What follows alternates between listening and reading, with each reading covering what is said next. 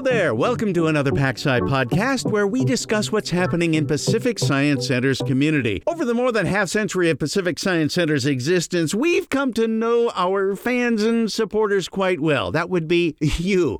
Uh, one distinguishing characteristic is our shared love of the sci fi, science fiction. We all flock to the theaters when new movies come out. Uh, we do the same for our sci fi related exhibits and so on. And it's for that reason that we're here to tell you about an event coming up July 29th at the Science Center that we are so excited about. It features Mohamed Noor, longtime professor of biology and dean of natural sciences at Duke University, and author of a great book titled Live Long and Evolve What Star Trek Can Teach Us About Evolution, Genetics, and Life on Other Worlds. The point of the book is to leverage readers' interest in Star Trek and have them learn fundamental concepts in genetics and evolution. You just gotta love that. He says it's basically the same introductory course he teaches at Duke, but in class, he doesn't talk about Star Trek. So he took the highlights of his course and researched how they were depicted in different episodes of all the many Star Trek series. Use that as an entryway for readers to say, like, hey, look, in X episode of the original series or Next Generation or Discovery or whichever series is your favorite,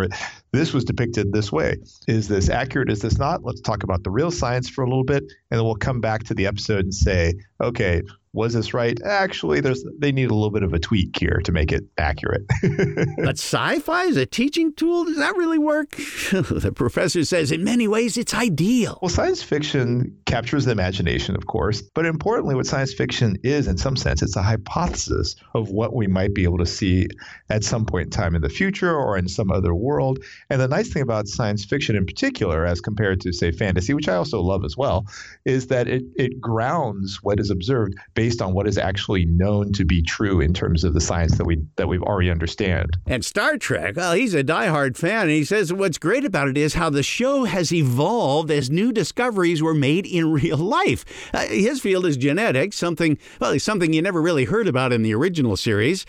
And now that I think of it, that's probably a good thing for James T. Kirk. But as advances were made in the 80s and 90s, they were incorporated into the different series. And that's been true right up until the current series, Discovery. You even have complex concepts like horizontal gene transfer being worked into the episodes.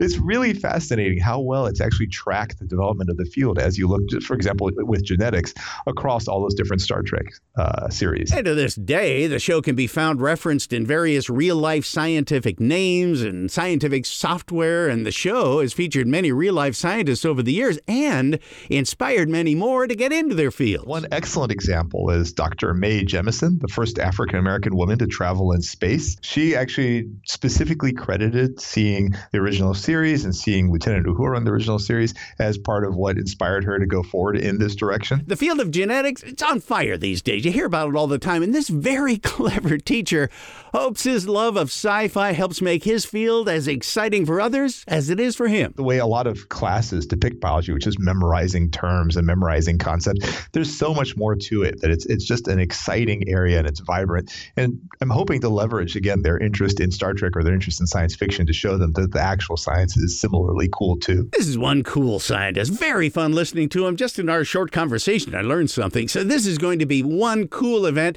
It's called Science in the City Star Trek and the Science of Human humanoid evolution. It's a Monday evening, July 29th, 7 p.m. at Pacific Science Center's PACCAR Theater. This is a free event for Pacific Science Center members, just five bucks for everybody else. And even, even if you know nothing about Star Trek and you roll your eyes at those of us who do, uh, this is a very, very engaging professor who's going to help everybody understand a complicated and very important subject that, of course, is affecting us all. More information can be found right now at Pacific Science I'm Stan Orchard for Pacific Science Center. Thanks for listening, and people, be curious.